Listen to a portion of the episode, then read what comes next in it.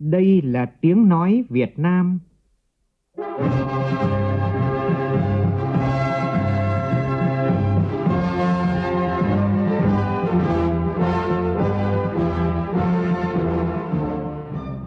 là tiếng nói Việt Nam, phát thanh từ Hà Nội, thủ đô nước Cộng hòa xã hội chủ nghĩa Việt Nam.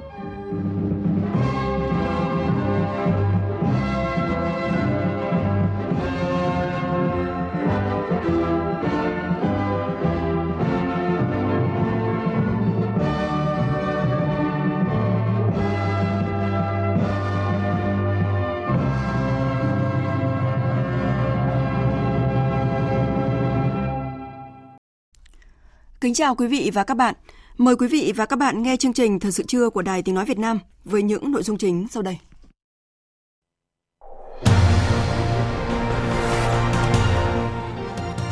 Tổng Bí thư Chủ tịch nước Nguyễn Phú Trọng chủ trì họp Bộ Chính trị cho ý kiến chỉ đạo hoàn thiện các dự thảo văn kiện đại hội 13 của Đảng, gửi xin ý kiến đại hội Đảng bộ cơ sở. Phải đảm bảo an toàn và an tâm mới cho học sinh đi học trở lại. Phó Thủ tướng Vũ Đức Đam nhấn mạnh điều này trong cuộc họp Ban chỉ đạo quốc gia phòng chống dịch bệnh COVID-19 diễn ra sáng nay. Hiện có 4 địa phương quyết định cho học sinh đi học trở lại từ thứ hai tuần tới. Tại Hồ Bắc Trung Quốc, thêm một địa phương được quản lý theo kiểu thời chiến để dập dịch. Trong diễn biến tích cực, Nhật Bản tuyên bố thử nghiệm thành công kết hợp thuốc HIV/S trong điều trị COVID-19. Các tỉnh đồng bằng sông Cửu Long vừa chống hạn mặn, vừa phải căng mình phòng chống cháy rừng khi nhiều khu rừng ở đây đang trong tình trạng cảnh báo cháy rừng cấp 5, cấp cực kỳ nguy hiểm. Công an thành phố Hồ Chí Minh đã tiêu diệt được Tuấn Khỉ, tên tội phạm nguy hiểm bị truy lùng gắt gao suốt nửa tháng qua. Thượng viện Mỹ thông qua nghị quyết về hạn chế tổng thống phát động chiến dịch quân sự chống Iran.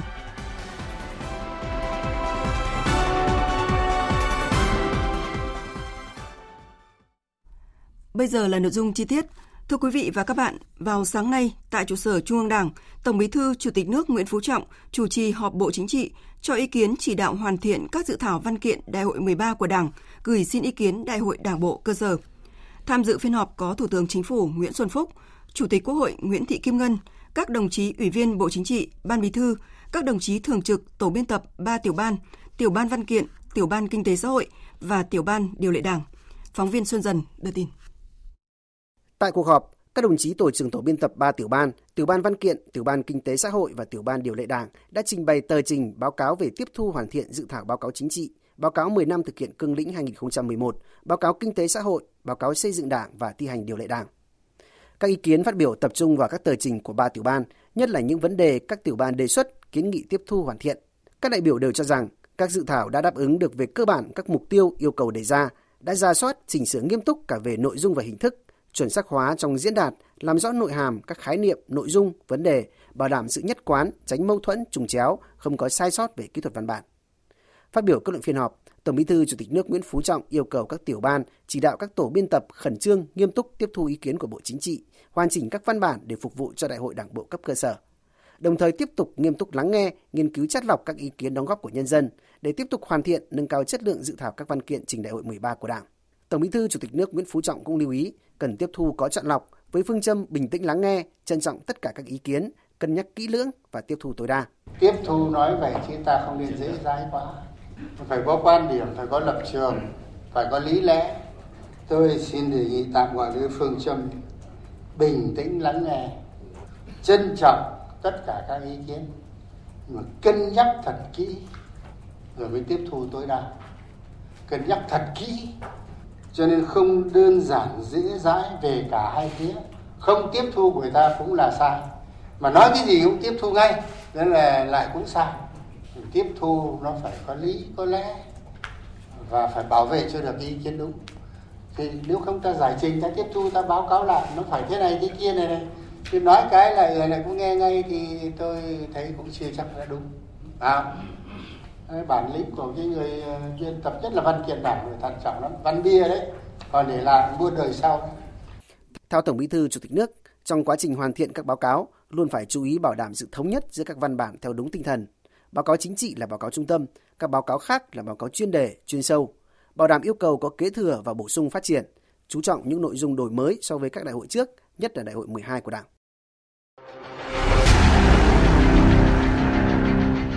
Đẩy lùi Covid-19, bảo vệ mình là bảo vệ cộng đồng.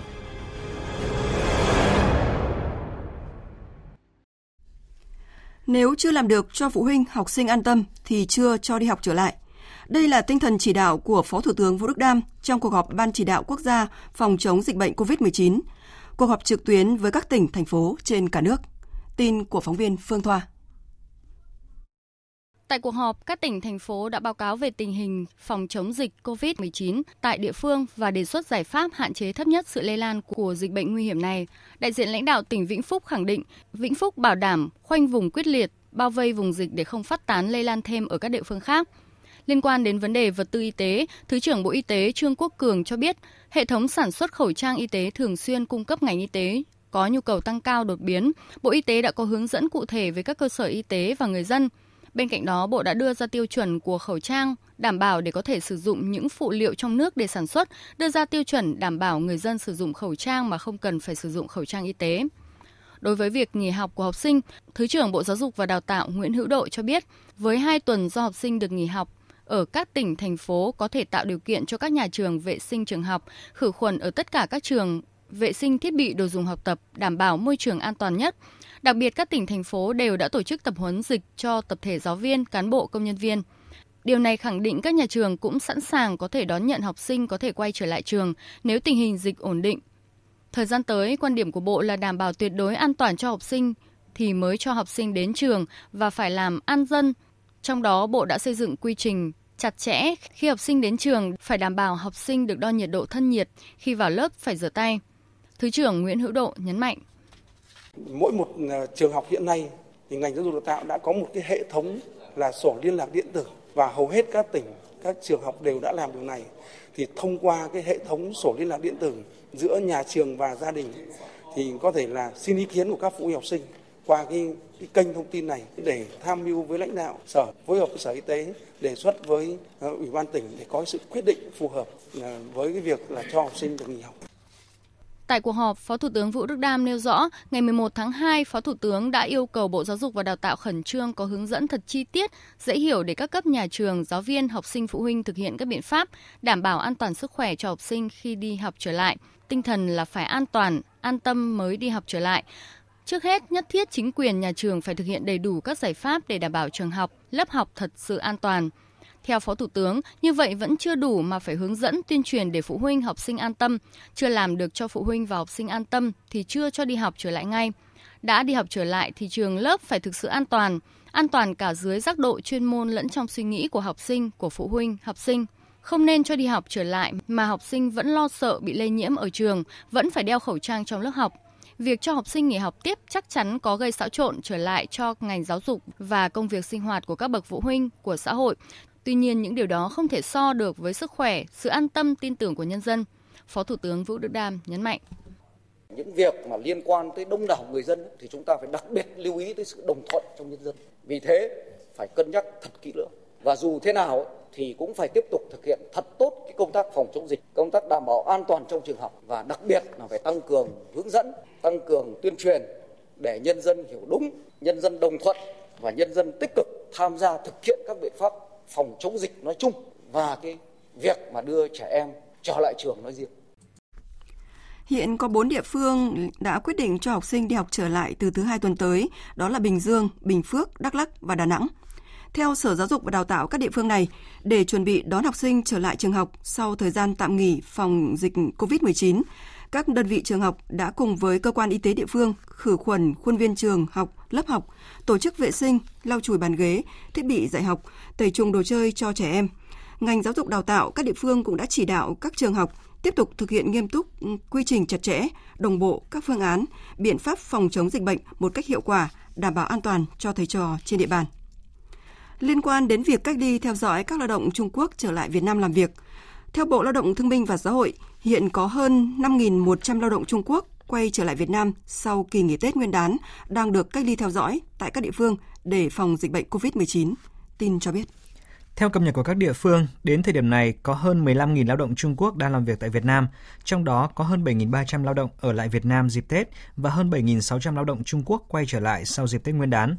Báo cáo nhanh của 41 địa phương cho biết hiện có hơn 5.100 lao động Trung Quốc đang được cách ly theo dõi. Các lao động người Trung Quốc cách ly chủ yếu tại khu ký túc xá doanh nghiệp, khách sạn, có một số trường hợp nghi nhiễm được địa phương theo dõi cách ly tại các cơ sở y tế. Trước đó, Bộ Lao động Thương binh và Xã hội đề nghị các địa phương yêu cầu các đơn vị doanh nghiệp tổ chức sử dụng lao động là người nước ngoài tại các địa phương tạm dừng tiếp nhận lao động Trung Quốc về quê ăn Tết quay trở lại Việt Nam làm việc và lao động là người nước ngoài di chuyển qua các vùng dịch trong thời gian công bố dịch COVID-19.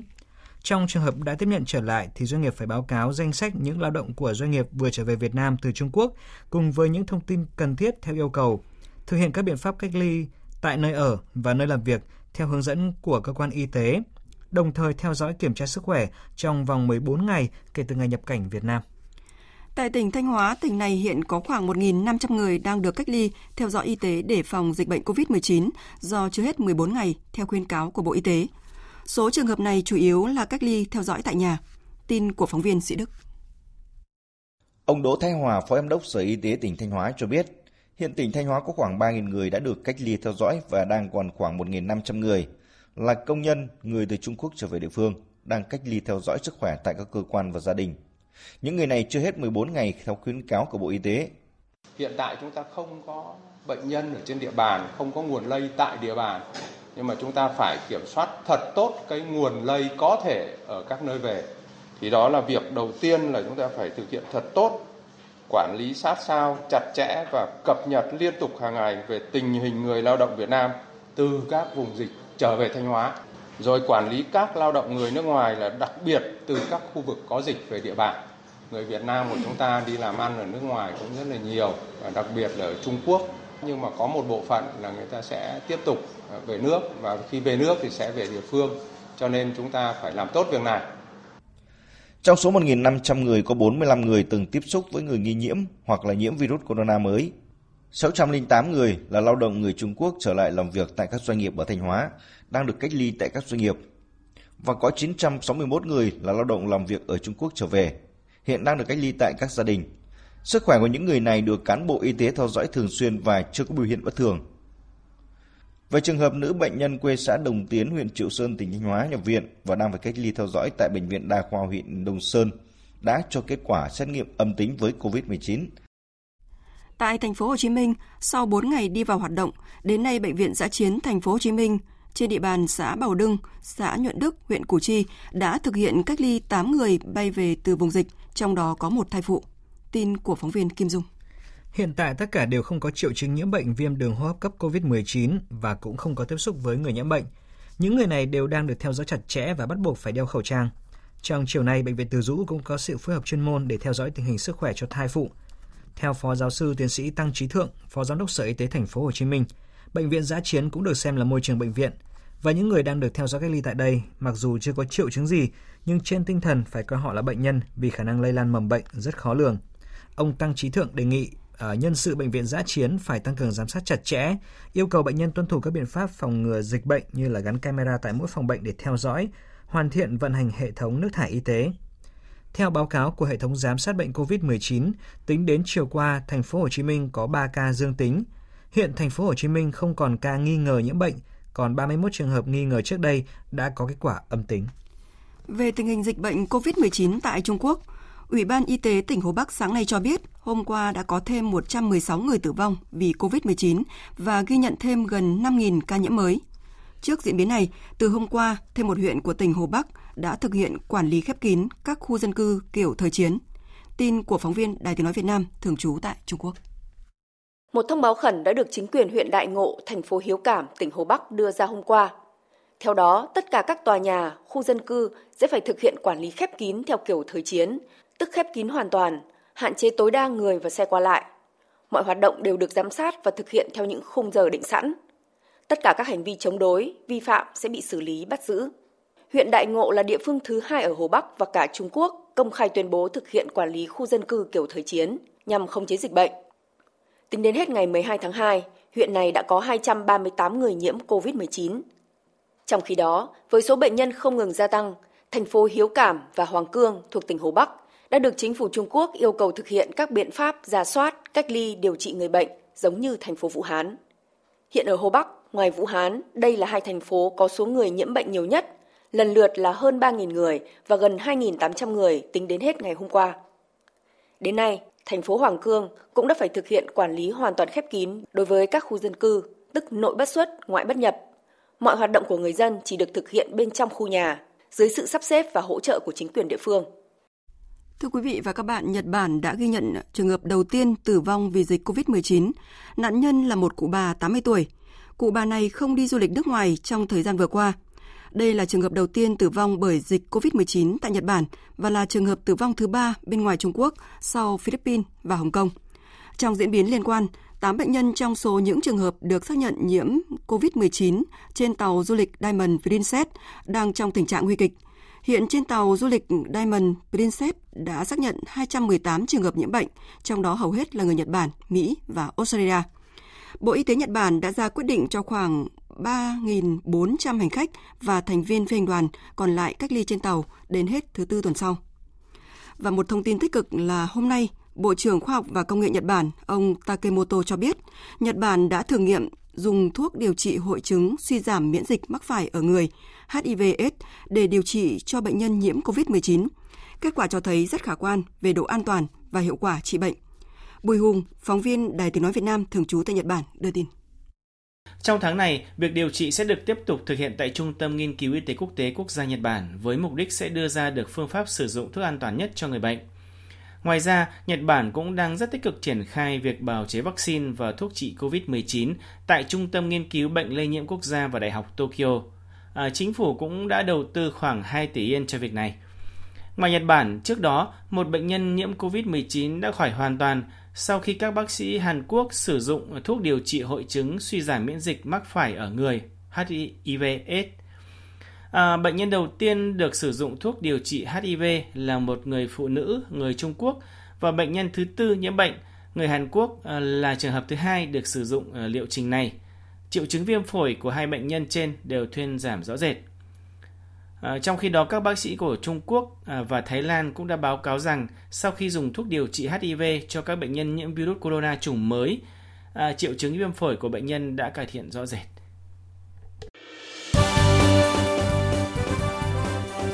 Thời sự tiếng nói Việt Nam Thông tin nhanh Bình luận sâu Tương tác đa chiều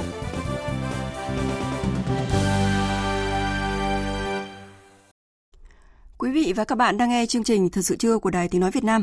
Thưa quý vị và các bạn, dịch COVID-19 đang gây ra những tác động nặng nề đến hoạt động xuất khẩu nông sản của nước ta khi các cửa khẩu ở các tỉnh phía Bắc phải hạn chế, thậm chí là tạm dừng thông quan để tuân thủ yêu cầu phòng chống dịch. Ách tắc ở cửa khẩu, rớt giá ở vùng sản xuất, đó là những gì đã và đang xảy ra với một số mặt hàng trái cây. Nhiều cuộc giải cứu đã được các địa phương, đơn vị, thậm chí là cả các cá nhân triển khai trong những ngày vừa qua.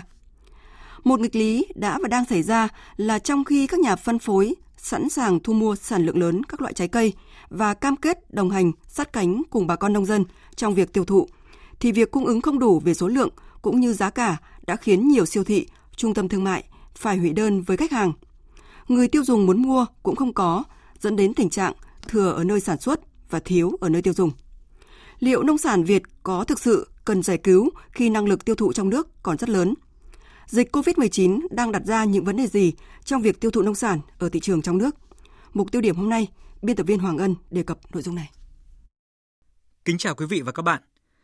Xin được mở đầu mục tiêu điểm hôm nay bằng một thông tin tích cực trong hoạt động xuất khẩu đó là gần 300 xe nông sản đã được làm thủ tục thông quan tại cửa khẩu Kim Thành 2, tỉnh Lào Cai và cửa khẩu Hữu Nghị tỉnh Lạng Sơn trong ngày hôm qua. Ở các cửa khẩu khác vẫn trong tình cảnh xe container xếp hàng dài chờ đợi. Anh Nguyễn Hữu Thanh, lái xe tỉnh Tiền Giang, cố bám trụ cùng xe hàng tại cửa khẩu Tân Thanh, huyện Văn Lãng, tỉnh Lạng Sơn than phiền. Bây giờ thì ờ, chủ hàng cứ kêu lên đây đổ xe, thì mình cứ đổi thôi, chứ mình cũng chưa biết là ngày nào sẽ thông quan. Nếu mà tình hình mà biết trước như thế này thì không thể nào đem bỏ hàng trên xe được, tại vì bỏ hàng nó lâu ngày nó sẽ hỏng, không có giữ được cái độ lạnh của cái hàng hóa. Không chỉ riêng với sản phẩm thanh long, nhiều loại nông sản khác cũng đang xảy ra tình trạng tồn động, khó tiêu thụ và rớt giá. Ông Nguyễn Hữu Dũng, Giám đốc Sở Công Thương tỉnh Đồng Tháp cho biết, tỉnh đang tồn động khoảng 11.000 tấn khoai lang, hơn 6.700 tấn ớt, hơn 1.200 tấn nhãn. Trong đó, riêng sản phẩm khoai lang bà con nông dân đang rất khó khăn vì chưa có giải pháp tiêu thụ. Đề nghị là nhà nước có cái chính sách hỗ trợ với hợp tác xã và cái người sản xuất về cái chi phí vận chuyển tiêu thụ hàng hóa, rồi lãi suất ngân hàng, rồi thu mua tạm trữ, sơ chế hoặc là sử dụng các cái kho đông lạnh để mà làm sao bảo quản được hàng hóa kéo dài trong thời gian thu hoạch. Thì cái này nông dân hiện nay họ đang cần. Nhiều cuộc giải cứu của các đơn vị, tổ chức cá nhân đã được triển khai trong những ngày qua để chia sẻ với những khó khăn của nông dân. Những hội nghị cấp bộ ngành địa phương cũng đã được tổ chức. Thế nhưng, theo bà Nguyễn Huỳnh Trang, Phó Giám đốc Sở Công Thương Thành phố Hồ Chí Minh, nông sản Việt Nam không cần đến những cuộc giải cứu bất thường nếu vận hành hiệu quả thị trường nội địa.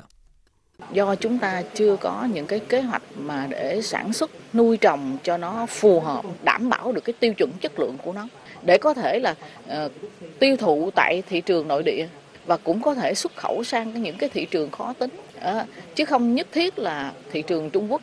Hiện nay Trung Quốc thu mua hàng của chúng ta đó không cần tiêu chuẩn. Vì vậy người nông dân cứ thế mà nuôi và cứ thế mà trồng. Không riêng mùa dịch bệnh mà điệp khúc giải cứu nông sản vẫn thỉnh thoảng xảy ra. Không thể phủ nhận xuất khẩu là con đường rộng mở của trái cây Việt Nam nhưng không phải là con đường duy nhất. Bởi đang tồn tại một thực tế đó là giá thu mua hoa quả tại vườn bị đưa xuống thấp nhưng thị trường nội địa vẫn khan hiếm trái cây.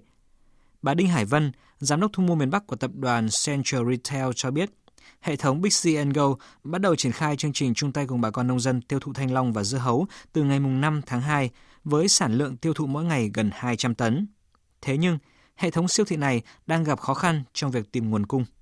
Cái sản lượng tiêu thụ ờ, thanh long đỏ của chúng tôi hiện nay là số lượng có thể tiêu thụ nhiều hơn cái số lượng thực tế các nhóm cấp có thể giao. Nhưng ờ, chúng tôi cũng nhận được một số thông tin là từ Tiền Giang không giao đủ sản lượng và cũng muốn là sở xác nhận lại thông tin một lần nữa là có tiếp tục cần tiêu thụ nữa hay không và sản lượng cụ thể là như nào. Tất cả các sản phẩm mà cần hỗ trợ tiêu thụ số lượng lớn thì Bixi và Go chúng tôi sẽ bố trí những cái vị trí trong siêu thị nổi bật nhất và trưng bày để làm sao mà có thể thu hút được khách hàng và tối đa cái sản lượng bán hàng ngày. Đại diện siêu thị Vinmart cũng cho biết, mỗi tuần đơn vị này cần 60 tấn dưa hấu để tiêu thụ nhưng không có nguồn cung cấp. Vậy dưa hấu tồn động ở đâu để nhiều người sốt ruột phải giải cứu nông sản? Phải chăng trong quan hệ ba bên giữa người trồng trọt, người phân phối và người tiêu dùng đang bị chi phối bởi quá nhiều khâu trung gian? Chỉ cần gỡ được nút thắt này, sức mua của người Việt Nam sẽ góp phần ổn định thị trường trái cây Việt Nam một cách bền vững thay vì hỗ trợ giải cứu như hiện nay. Ông Đỗ Thắng Hải, Thứ trưởng Bộ Công Thương khẳng định chắc chắn là có cái việc là nhiều địa phương thì có nhiều sản phẩm vẫn chưa tiêu thụ được. Trong khi đó thì nhiều siêu thị lại chưa nhận được các cái sản phẩm cần phải tiêu thụ. Và ngoài ra thì cái kể cả người tiêu dùng thì có khi họ cũng lại muốn có được những cái sản phẩm có chất lượng và giá cả phải chăng thì có khi họ lại phải mua một cái giá cả có khi là cao hơn, thậm chí là những sản phẩm lại không đảm bảo chất lượng và chính vì vậy các đơn vị đầu mối của Bộ Công Thương phải tăng cường cái kết nối với các địa phương, với các doanh nghiệp để chúng ta có thể kết nối và khớp lại về cái việc nhu cầu bán, nhu cầu mua và kể cả đảm bảo cho cái quyền lợi của người tiêu dùng của người dân trong cái thời gian tới. Theo Bộ trưởng Bộ Nông nghiệp và Phát triển Nông thôn Nguyễn Xuân Cường, những khó khăn trong sản xuất nông sản do dịch COVID-19 là rất rõ, nhưng cũng cần phải xem đây là cơ hội tốt để ngành nông nghiệp tái cơ cấu sản xuất. Ông Nguyễn Xuân Cường đề nghị phải phối hợp chặt chẽ giữa nhà máy, nông dân chính quyền các địa phương cần hình thành vùng nguyên liệu để cho chuỗi giá trị tốt, đảm bảo sản xuất ổn định để vừa tiêu thụ nội địa, vừa chế biến. Doanh nghiệp cũng cần nâng cấp cơ sở chế biến hiện đại, đảm bảo quy trình khép kín giữa vùng nguyên liệu với nhà máy sản xuất để ra sản phẩm tốt hơn. Trước hết là xử lý cho được cái tồn dư nông sản đợt này và tiến tới là chúng ta làm sâu sắc hơn quá trình tái cấu nông nghiệp để giá trị nông sản của chúng ta sâu hơn, đi xa hơn, đem lại đời sống ấm no cho bà con nông dân. Quý vị và các bạn vừa dành thời gian cho mục tiêu điểm. Chương trình Thời sự trưa tiếp tục với những thông tin đáng chú ý sau đây.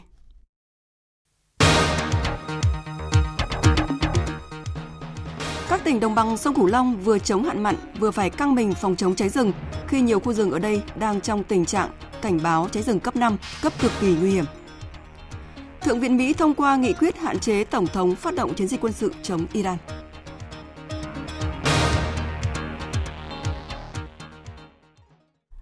Thưa quý vị và các bạn, thông tin cập nhật từ Bộ Giáo dục Đào tạo cho biết, đến sáng nay đã có 21 tỉnh, thành phố quyết định cho học sinh quay trở lại trường vào ngày 17 tháng 2 sau 2 tuần tạm nghỉ để phòng ngừa dịch COVID-19.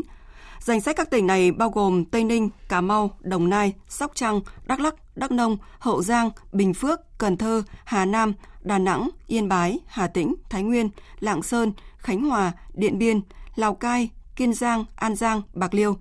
Riêng tỉnh Vĩnh Phúc sẽ cho học sinh tạm nghỉ đến hết ngày 23 tháng 2. Trung tay phòng chống dịch COVID-19 và nhằm chuẩn bị lượng máu cứu người khi cần thiết. Hôm nay, tại Bệnh viện Đa khoa tỉnh Ninh Bình đã diễn ra chương trình hiến máu tình nguyện với sự tham gia của trên 500 tình nguyện viên. Ban tổ chức dự kiến sẽ tiếp nhận khoảng 350 đơn vị máu để cung cấp cho các cơ sở y tế. Theo Hội chữ thập đỏ tỉnh Ninh Bình, trong những năm gần đây, phong trào hiến máu đã phát triển sâu rộng. Chỉ tính 5 năm qua, đã có trên 50.000 lượt người đăng ký tham gia hiến máu tình nguyện. Các cơ sở y tế tiếp nhận được 35.000 đơn vị máu, đáp ứng kịp thời cơ bản nhu cầu máu cho cấp cứu và điều trị bệnh tại các bệnh viện trên địa bàn.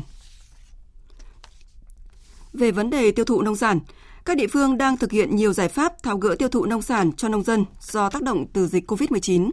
Tại tỉnh Long An, Hiệp hội Thanh Long tỉnh này đã chủ động xuất khẩu nông sản qua Trung Quốc và một số nước Đông Nam Á bằng đường biển.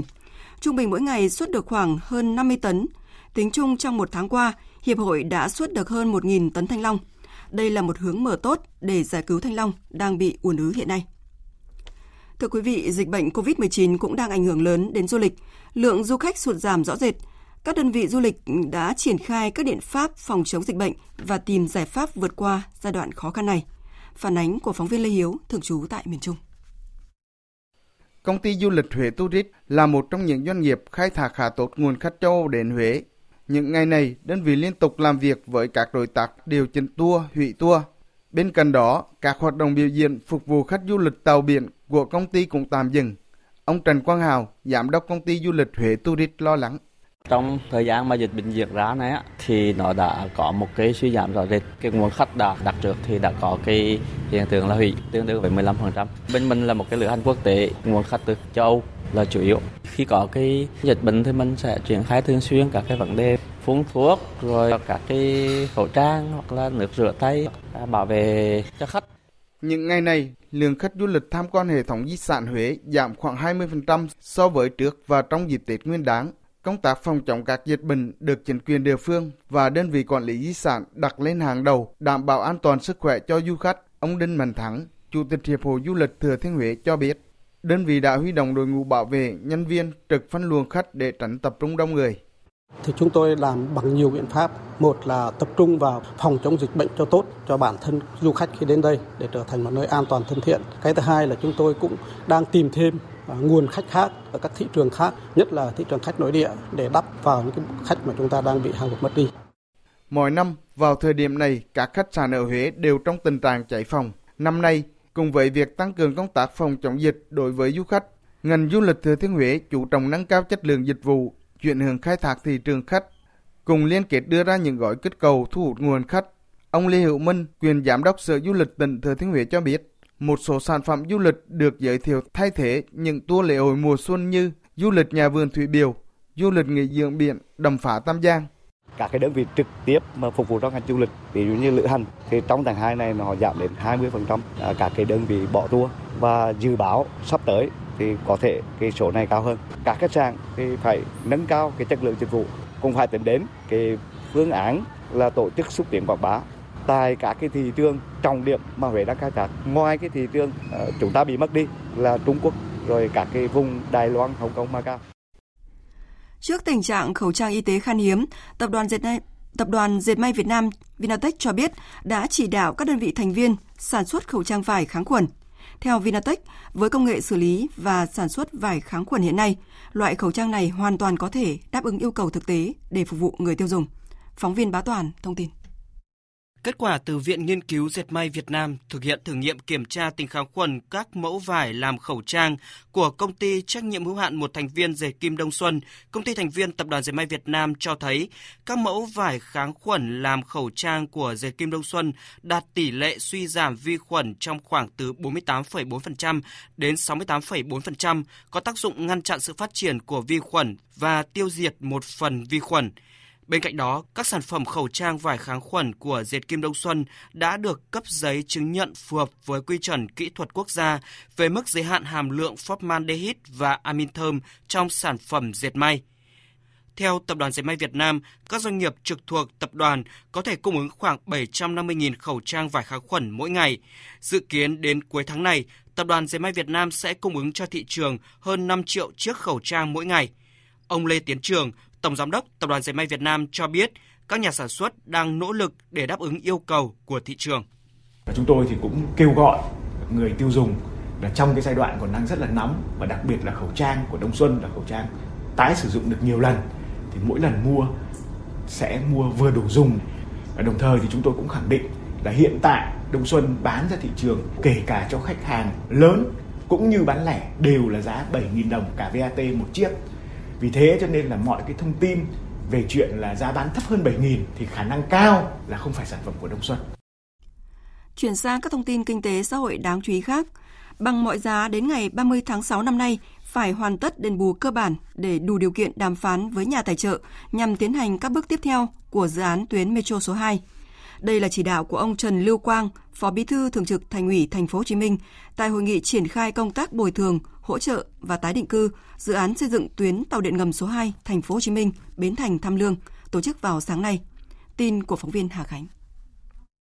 Theo ông ban quản lý đường sắt đô thị thành phố Hồ Chí Minh, toàn dự án có 602 hộ dân bị ảnh hưởng, trong đó có 121 hộ bị ảnh hưởng toàn phần. Tổng diện tích thu hồi là 251.000 m2 và đến nay đã có 108 trường hợp đã nhận tiền, 53 trường hợp đã bàn giao. Phát biểu chỉ đạo, ông Trần Lưu Quang, Phó Bí thư Thường trực Thành ủy Thành phố Hồ Chí Minh đề nghị các quận phải huy động cả hệ thống chính trị vào cuộc, bằng mọi giá 30 tháng 6 năm nay phải hoàn tất đền bù cơ bản để đảm bảo điều kiện đàm phán với nhà tài trợ để tiến hành các bước tiếp theo. Lãnh đạo các quận cần phát huy vai trò của người đứng đầu, có sự phối hợp tốt, chủ động giải quyết khó khăn trong thẩm quyền.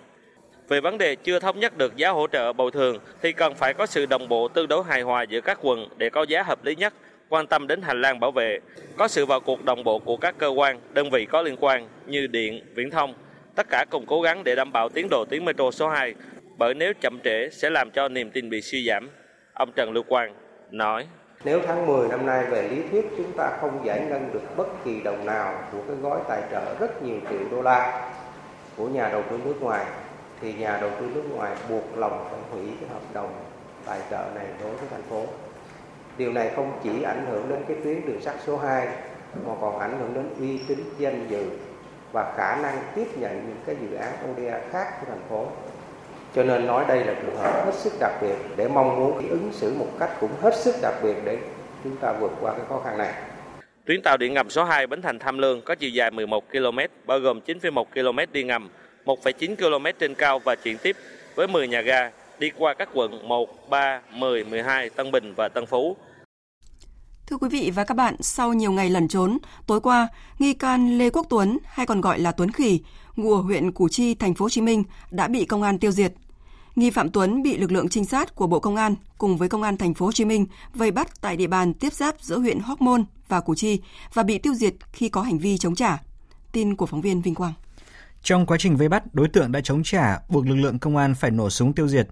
Nghi phạm Tuấn được xác định là thượng úy công an, thời điểm trước khi gây án đang công tác tại nhà tạm giữ công an quận 11. Ngoài việc tiêu diệt đối tượng Tuấn, công an còn bắt giữ hai nghi phạm khác có liên quan là Lê Quốc Minh là em họ của Tuấn và Phạm Thanh Tâm là bạn thân của Tuấn, đều ngụ tại huyện Củ Chi. Hiện cơ quan công an đang mở rộng điều tra và chưa thông tin chi tiết về vụ việc. Trước đó, chiều mùng 5 Tết, Tuấn cùng Lê Quốc Minh, tự là Minh Sida, sinh năm 1993, ngụ tại huyện Củ Chi, đến sòng bạc tại vườn nhãn ở xã Tân Thạnh Đông, huyện Củ Chi chơi bạc. Do mâu thuẫn tại đây, Tuấn đã xả súng AK khiến bốn người chết và một người bị thương rồi cướp xe máy tẩu thoát. Trên đường tẩu thoát, Tuấn còn thực hiện thêm hai vụ cướp xe máy khác ngay trong chiều mùng 5 và dạng sáng mùng 6 Tết. Trong đó có vụ bắn chết người ở đường tỉnh lộ 15, ấp Phú Thuận, xã Phú Hòa Đông, huyện Củ Chi. Về tình trạng nắng hạn tại đồng bằng sông Cửu Long, nắng nóng gay gắt kéo dài trong nhiều ngày cùng với mực nước trong các kênh mương xuống thấp khiến khu bảo tồn loài sinh cảnh vườn chim Bạc Liêu ở thành phố Bạc Liêu, tỉnh Bạc Liêu đang trong tình trạng cảnh báo cháy rừng cấp 5, cấp cực kỳ nguy hiểm, có khả năng cháy lớn và lan nhanh. Phóng viên Tấn Phong, thường trú tại đồng bằng sông Cửu Long đưa tin. Cách đây 5 ngày, vườn chim Bạc Liêu đã đặt trong tình trạng báo động cháy cấp 5, cấp cực kỳ nguy hiểm, sớm hơn một tháng rưỡi so với năm ngoái. Để phòng chống cháy rừng, Ban quản lý vườn chim cùng lực lượng kiểm lâm tỉnh đã tiến hành dọn thực bì phát quang các tuyến đường, bờ bao, khu vực nguy cơ cháy cao. Ngoài lực lượng chuyên trách, đơn vị còn đẩy mạnh công tác tuyên truyền, vận động khoảng 200 hộ dân sinh sống ven khu bảo tồn vào các tổ bảo vệ phòng chống cháy rừng ở địa bàn. Bên cạnh đó, những ngày qua, Ban quản lý còn phân công lực lượng lấy nước theo chiều cường, dự trữ vào các kênh mương nhằm nhằm tăng độ ẩm rừng và dự trữ nước phòng cháy chữa cháy rừng khi có sự cố xảy ra, đồng thời thường xuyên phun nước tại các khu vực có nguy cơ cháy cao. Khu bảo tồn loài sinh cảnh vườn chim Bạc Liêu có tổng diện tích cả vùng lỗi và vùng đệm khoảng 380 ha, được công nhận là khu bảo tồn thiên nhiên cấp quốc gia. Nơi đây có hơn 100 loài chim cò, với lượng cá thể lên đến hơn 60.000 con trong đó nhiều loài chim quý hiếm được ghi vào sách đỏ thế giới. Ngoài ra, vườn còn có 150 loài động vật, 109 loài thực vật, tạo nên một quần thể đa dạng sinh học rất độc đáo. Đây là vườn chim duy nhất ở khu vực đồng bằng sông Cửu Long, nằm ngay trong nội ô thành phố, là điểm tham quan lý tưởng, thu hút đông đảo khách du lịch trong và ngoài nước. Còn tại Cà Mau, hơn 3.000 hecta rừng cũng đang ở mức dự báo cháy rừng cấp cực kỳ nguy hiểm. Diện tích rừng được cảnh báo cháy cao tập trung ở các xã Khánh An, Khánh Lâm, Khánh Thuận và Nguyễn Phích của huyện U Minh, trong đó một phần diện tích nằm trong lâm phần vườn quốc gia U Minh Hạ.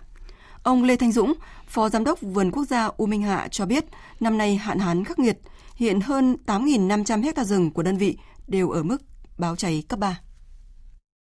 Trước cái tình hình đó, đơn vị cũng đã bố trí ờ, tổ máy bơm xuống các cái địa bàn trọng điểm và bố trí chốt chạm là quản lý ờ, phòng cháy chữa cháy ờ, canh lửa 24 trên 24 và đồng thời là hàng ngày thì cũng ờ, cái lực lượng này nó cũng tăng cường công tác tuần tra kiểm tra ở các cái khu vực trọng điểm để ngăn chặn kịp thời các cái hành vi vào rừng trái phép để ăn ong bắt cá. Thưa quý vị và các bạn, là một trong những địa phương chịu ảnh hưởng nặng nề của hạn hán và xâm nhập mặn, Song, nhờ sự chủ động ứng phó từ sớm, nhất là tiến hành xuống giống sớm vụ đông xuân và không gieo xạ lúa vụ ba đã giúp nhiều diện tích sản xuất nông nghiệp của tỉnh Sóc Trăng tránh được thiệt hại bởi thiên tai. Phản ánh của phóng viên Thạch Hồng. So với hàng năm, vụ lúa đông xuân năm nay, tỉnh Sóc Trăng xuống giống sớm hơn khoảng một tháng để đảm bảo thu hoạch trước khi chịu ảnh hưởng của hạn hán và mặn xâm nhập.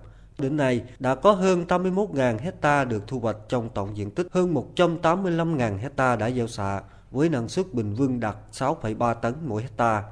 Anh Quỳnh Thanh Phong, nông dân ở xã Nguyên Bình, huyện Trần Đề chia sẻ, theo khuyến cáo của ngành nông nghiệp, gia đình anh đã tiến hành gieo xạ sớm 70 công đất lúa, đến nay đã thu hoạch xong, ước thu về lợi nhuận từ 15 đến 20 triệu đồng mỗi hecta.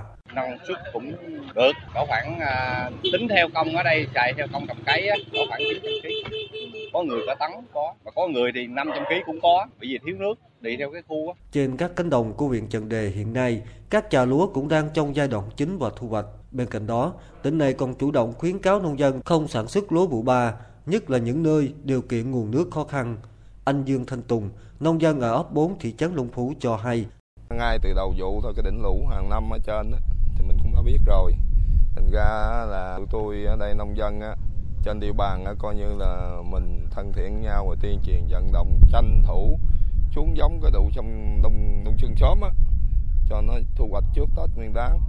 Thành ra như vậy thì nó hơi an toàn vì Đến nay, các diện tích lúa trong kế hoạch chỉ đạo của tỉnh Sóc Trăng xuống giống đều đảm bảo an toàn. Tuy nhiên, cũng có khoảng 1.000 hecta lúa vụ ba đã bị ảnh hưởng bởi hạn hán và mặn xâm nhập. Đây là diện tích do người dân chủ quan, gieo xạ, không tuân thủ theo khuyến cáo của ngành nông nghiệp. Ngoài ra, còn có khoảng 600 hecta lúa vùng dự án Long Phú tiếp nhật và khoảng 5.000 hecta cây ăn trái rau màu có khả năng thiếu nước nếu tình hình hạn hán và mặn xâm nhập kéo dài như hiện nay. Ông Lương Minh Quyết, Giám đốc Sở Nông nghiệp và Phát triển Nông thôn tỉnh Sóc Trăng nói. Tuyên truyền cho bà con hiểu à, cái lợi ích của xuống giống vừa qua, không xuống giống qua và chuyển đổi cây trồng khác trong lúc tình hình nạn mặn nó kéo dài như thế này nhưng mà qua quá trình đúc kết chúng tôi thấy đó cái tuyên truyền này thì à, chúng ta chỉ là phục vụ được cây lúa thôi còn lại các cái cây trồng vật nuôi khác thì phải tổ chức tức là chuyển đổi chuyển đổi và một điều đặc biệt quan trọng là phải tổ chức tích nước trữ nước tích nước tiết kiệm nước để sao phục vụ cho cả một cái cái mùa hạn mặn chứ không riêng về cái vụ đông xuân trên cây lúa Ông Lương Minh Quyết cho biết thêm, tình hình hạn hán và mặn xâm nhập năm nay cực đoan và kéo dài hơn mùa khô năm 2015-2016. Hiện nay, sau cây lúa thì ngành nông nghiệp đang tích cực cho công tác bảo vệ vùng cây ăn trái và rau màu của tỉnh. Tiếp theo, biên tập viên Ngọc Trinh sẽ chuyển đến quý vị và các bạn một số thông tin về thời tiết.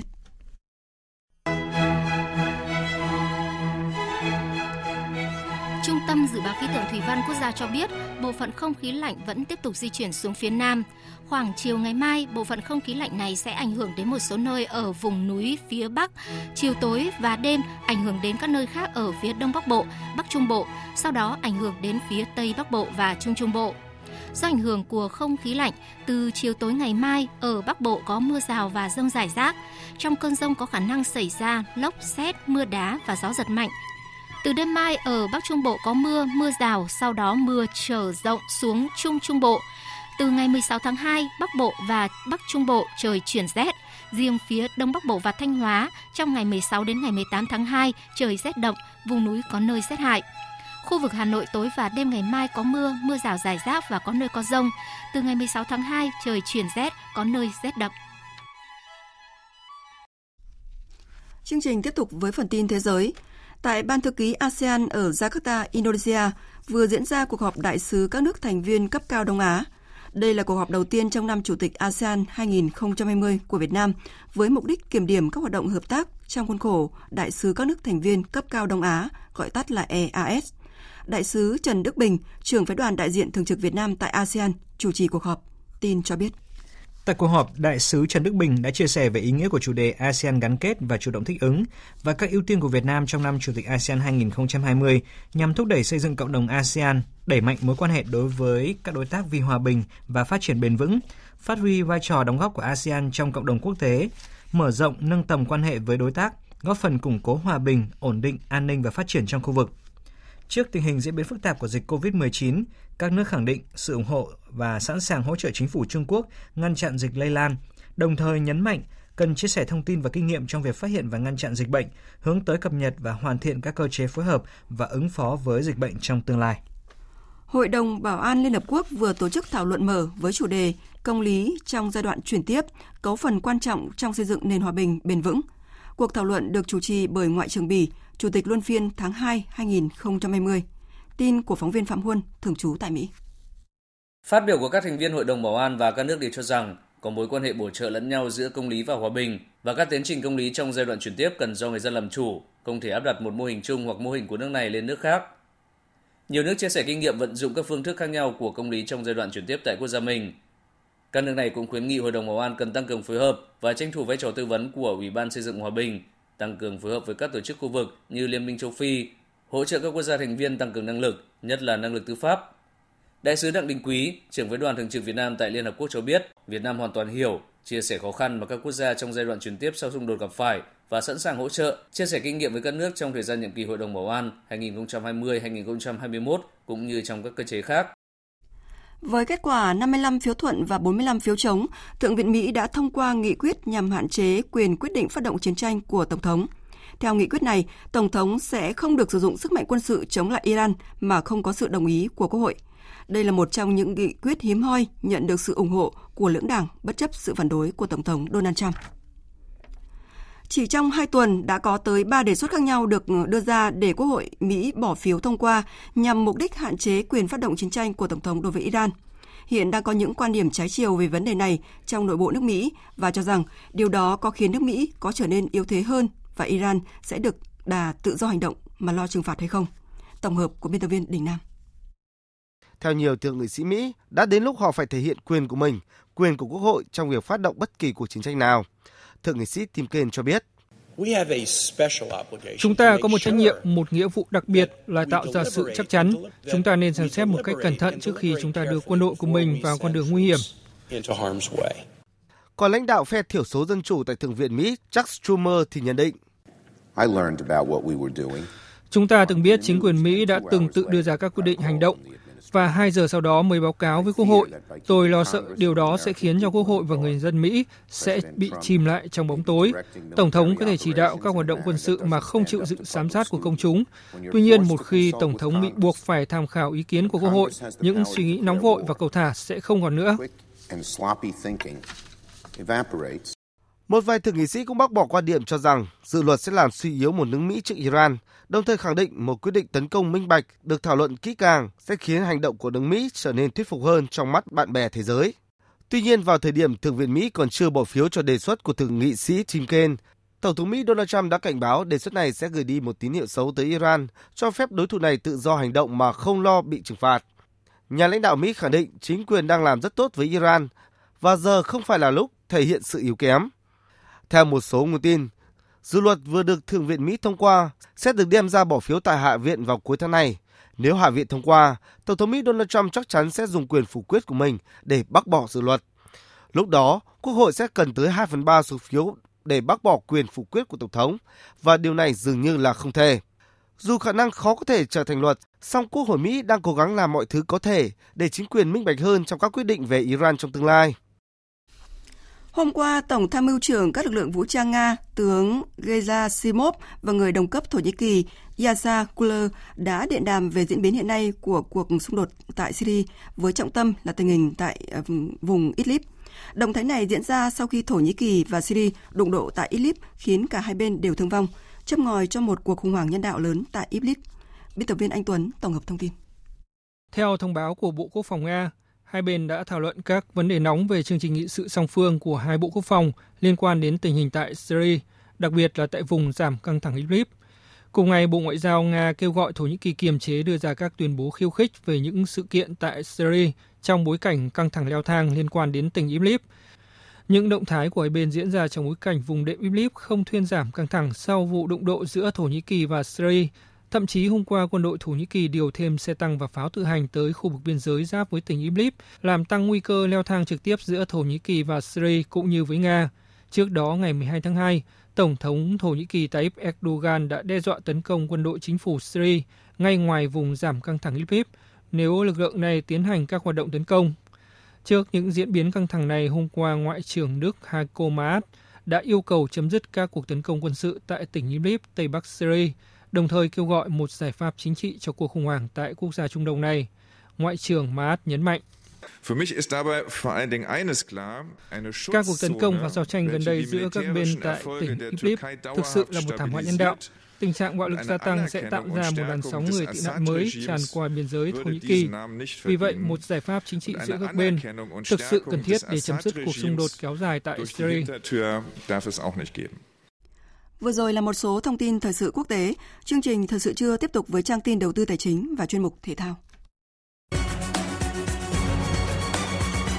Trang tin đầu tư tài chính. Thưa quý vị và các bạn, sáng nay giá vàng trong nước tăng nhẹ. Cụ thể cuối giờ sáng tại thành phố Hồ Chí Minh, công ty vàng bạc đá quý Sài Gòn niêm yết giá vàng SJC mua vào ở mức 43 triệu 900 nghìn đồng một lượng và bán ra 44 triệu 250 nghìn đồng một lượng. Trên thị trường thế giới, giá vàng được giao dịch quanh ngưỡng 1.577,4 đô la Mỹ một ounce. Sáng nay, Ngân hàng Nhà nước công bố tỷ giá trung tâm của đồng Việt Nam với đô la Mỹ ở mức 23.215 đồng đổi 1 đô la Mỹ, tăng 9 đồng so với hôm qua. Tỷ giá tham khảo tại Sở Giao dịch Ngân hàng Nhà nước hiện mua vào ở mức 23.175 đồng và bán ra 23.861 đồng đổi 1 đô la Mỹ. Ngân hàng Nhà nước đã ra văn bản về áp dụng chính sách miễn giảm phí dịch vụ thanh toán để phát triển thanh toán không dùng tiền mặt và đẩy mạnh thanh toán điện tử đối với dịch vụ công theo nghị quyết của chính phủ. Theo đó, công ty cổ phần thanh toán quốc gia Việt Nam Napas đã xây dựng chương trình miễn giảm phí dịch vụ gồm miễn phí chuyển mạch đối với các giao dịch thanh toán trực tuyến các dịch vụ công, dự kiến áp dụng đến hết tháng 12 năm 2020, giảm phí chuyển mạch từ 1.800 đồng xuống 500 đồng một giao dịch đối với các giao dịch chuyển tiền nhanh liên ngân hàng có giá trị nhỏ từ 500.000 đồng một giao dịch trở xuống, dự kiến áp dụng từ ngày 25 tháng 2 này. Chuyển sang các thông tin về thị trường chứng khoán, thưa quý vị và các bạn, thị trường vẫn duy trì đà tăng nhẹ. Tuy nhiên, ngay khi tiếp cận mốc 940 điểm, VN Index đã giảm do áp lực bán gia tăng. Trong bối cảnh thị trường phân hóa và nhóm cổ phiếu blue chip cũng không ngoại trừ, chỉ số VN Index đã biến động trong biên độ hẹp quanh mức tham chiếu. Chốt phiên giao dịch sáng nay, VN Index đạt 940,29 điểm, HNX Index đạt 109,69 điểm. Đầu tư tài chính biến cơ hội thành hiện thực. Đầu tư tài chính biến cơ hội thành hiện thực. Thưa quý vị và các bạn, với mục tiêu tạo thuận lợi cho người dân và doanh nghiệp phát triển, trong những năm gần đây, chính phủ đã rất nỗ lực cải thiện môi trường kinh doanh với việc ban hành các nghị quyết chuyên đề về cải thiện thể chế, nâng cao năng lực cạnh tranh. Theo nhiều chuyên gia kinh tế, bên cạnh một số lĩnh vực liên tục có sự chuyển biến tích cực cả về xây dựng chính sách lẫn thực thi, thì vẫn còn một số lĩnh vực chưa có cải thiện đáng kể trong nhiều năm qua, phóng viên Nguyễn Hằng đề cập. Báo cáo vừa được công bố của Phòng Thương mại và Công nghiệp Việt Nam cho thấy, thời gian gần đây, hệ thống pháp luật về kinh doanh của nước ta dần được hoàn thiện và có những bước tiến đáng kể trong tư duy quản lý và cách thức thiết kế chính sách. Tuy nhiên, theo chuyên gia kinh tế Cấn Văn Lực, thể chế của chúng ta đã có nhiều tiến bộ, cải cách, song còn nhiều vấn đề. Rõ ràng chúng ta còn rất nhiều việc phải làm liên quan đến thể chế. Vấn đề thực thi của chúng ta rất là bất cập có những nghị định, có những thông tư của chúng ta biết chắc chắn rằng là nó chưa phải là tốt cho doanh nghiệp, nhưng mất đúng một năm mới chịu sửa đổi. Nhiều chuyên gia cũng chỉ ra những tồn tại bất cập về sự thiếu nhất quán của các văn bản pháp luật khiến cho quy định triển khai các dự án kéo dài, thậm chí đình trệ không thể triển khai, tăng chi phí về thời gian, tiền bạc và rủi ro đối với doanh nghiệp, từ đó làm cho môi trường kinh doanh trở nên kém thuận lợi.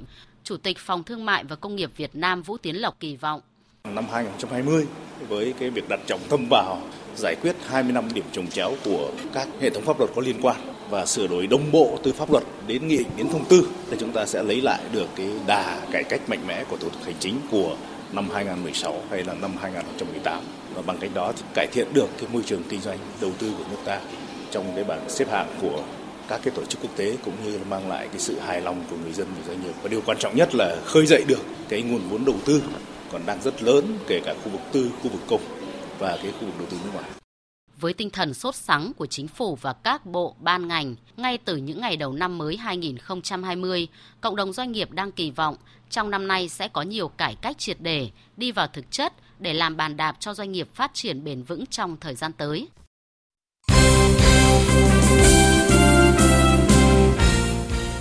Thưa quý vị và các bạn, cầm hòa Trung Quốc với tỷ số một đều trong lượt trận cuối cùng bảng B vòng loại thứ ba môn bóng đá nữ Olympic 2020 diễn ra hôm qua. Đội tuyển nữ Australia sẽ gặp tuyển nữ Việt Nam ở vòng playoff tranh về đến thế vận hội. Trong 90 phút thi đấu giữa hai đội, tuyển nữ Australia thể hiện rõ sự vượt trội của mình khi liên tiếp dồn ép đối phương. Tuy nhiên, tuyển nữ Trung Quốc mới là đội mở tỷ số nhờ pha lập công của Tang Jali ở phút 86. Tưởng như chiến thắng nằm chắc trong tay thì đến phút bù giờ thứ hai của trận đấu, Australia đã có bàn gỡ hòa để mang về một điểm quý giá cho đội nhà. Với trận hòa này, tuyển nữ Australia có 7 điểm, giành ngôi đầu bảng B và gặp đội tuyển nữ Việt Nam, đội nhì bảng A ở vòng playoff. Đánh giá về đối thủ này, huấn luyện viên Mai Đức Trung cho biết. Đội Australia thì phải nói là một đội rất là mạnh, đứng thứ 5 trên thế giới của bóng đá nữ. Cái lối đá của người ta có thể hiện toàn bộ sức mạnh và tốc độ. Kể cả Trung Quốc cũng phải chịu khuất phục 62 phút để người ta vây ép. Và đặc biệt là chơi bóng tốc độ nhanh và chơi bóng bổng rất là nhiều đối với đội tuyển úc ấy, chúng ta vẫn thua về cái tầm vóc và cái sức mạnh Lượt đi vòng playoff sẽ diễn ra trên sân của Australia vào ngày 6 tháng 3 và lượt về các cô gái Việt Nam sẽ tiếp đón đối thủ trên sân Cẩm Phả, Quảng Ninh vào ngày 11 tháng 3. Theo kế hoạch, chiều ngày 16 tháng 2, tuyển nữ Việt Nam sẽ hội quân tại Hà Nội và có buổi tập đầu tiên sau đó một ngày. Huấn luyện viên Mai Đức Trung cho biết. Chúng tôi ờ, ngày 16 này chúng tôi sẽ tập trung lại toàn đội Ờ, tới đây chúng tôi phải tập thể lực nhiều hơn nữa và tập những cái bài tập chống bóng bổng. Thế và tất nhiên trong chuyên môn chúng tôi sẽ đá phòng ngự phản công. Ờ, với đội Australia thôi ờ, mục đích của chúng tôi ấy là nhằm ờ, hạn chế những cái đường bóng bổng của đối phương vào hoặc chúng tôi có tăng thể lực lên để chúng tôi đối kháng để giảm bớt cái bàn thua. Chuyển sang các tin thể thao đáng chú ý khác. Hôm qua, trang chủ của giải đấu bóng rổ chuyên nghiệp Việt Nam VBA đã công bố đội bóng thứ 7 chính thức tham gia giải với cái tên Nha Trang Dolphins. Đây là điều mà người hâm mộ bóng rổ tại thành phố biển Nha Trang đã chờ đợi từ lâu. Trước đó vào năm ngoái đã có một số thông tin về sự xuất hiện của đội bóng này. Tuy nhiên, vì một số lý do khách quan mà phải tấn tới mùa giải thứ 5, người hâm mộ bóng rổ tại Nha Trang Khánh Hòa mới được chào đón đội bóng chủ nhà của họ. Sân nhà của đội bóng Nha Trang Dolphins là nhà thi đấu đa năng chất lượng cao, nằm trong khuôn viên trường Đại học Nha Trang, ngôi trường có lịch sử lâu đời nhất của tỉnh Khánh Hòa. Sau kỳ SEA Games 30 thành công, các thành viên của đội tuyển aerobic Việt Nam không có nhiều thời gian nghỉ ngơi mà nhanh chóng bước vào tập luyện để chuẩn bị cho những mục tiêu mới trong năm 2020. Đây là năm mà đội tuyển thể dục aerobic Việt Nam tham dự nhiều giải đấu cấp thế giới với những thử thách lớn hơn. Huấn luyện viên Nguyễn Thị Minh Phương chia sẻ. Hàng năm thì chúng tôi đều có tham gia cái giải cúp ờ, Suzuki. À, lúc đấy thì là cái kinh nghiệm của các con vẫn còn chưa được dày dặn. Đâm ra chúng tôi cũng ở mức độ hạn chế.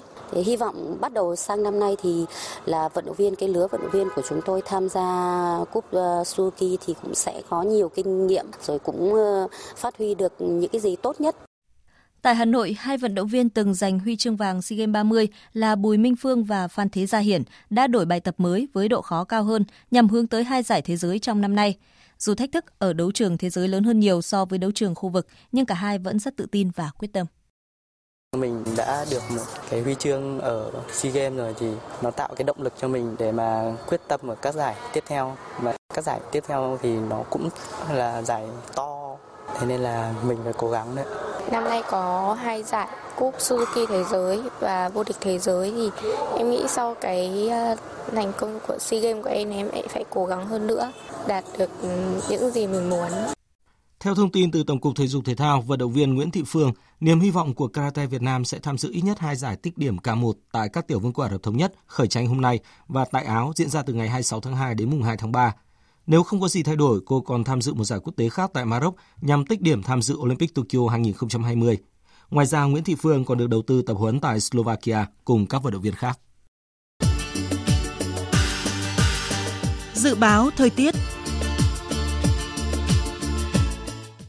Bắc Bộ và khu vực Hà Nội nhiều mây có mưa nhỏ vài nơi, trưa chiều giảm mây hừng nắng, gió đông nam cấp 2 cấp 3, đêm trời lạnh, nhiệt độ từ 20 đến 27 độ. Các tỉnh từ Thanh Hóa đến Thừa Thiên Huế nhiều mây có mưa vài nơi, trưa chiều giảm mây trời nắng gió nhẹ, nhiệt độ từ 20 đến 29 độ, phía Nam có nơi trên 30 độ. Các tỉnh ven biển từ Đà Nẵng đến Bình Thuận có mây, chiều nắng, đêm có mưa rào vài nơi, gió đông bắc đến đông cấp 2 cấp 3, nhiệt độ từ 22 đến 32 độ. Tây Nguyên và Nam Bộ có mây, chiều nắng, riêng miền Đông có nơi có nắng nóng, đêm không mưa, gió Đông Bắc cấp 2, cấp 3, nhiệt độ từ 22 đến 35 độ, miền Đông có nơi trên 35 độ. Tiếp theo là dự báo thời tiết biển. Vịnh Bắc Bộ có mưa rào và rông vài nơi, tầm nhìn xa trên 10 km, gió Đông Nam đến Nam cấp 5, có lúc cấp 6, giật cấp 7, biển động. Vùng biển từ Quảng Trị đến Quảng Ngãi, vùng biển từ Bình Định đến Ninh Thuận có mưa rào vài nơi, tầm nhìn xa trên 10 km, gió Đông Nam cấp 3, cấp 4. Vùng biển từ Bình Thuận đến Cà Mau, vùng biển từ Cà Mau đến Kiên Giang không mưa, tầm nhìn xa trên 10 km, gió Đông Bắc đến Đông cấp 4.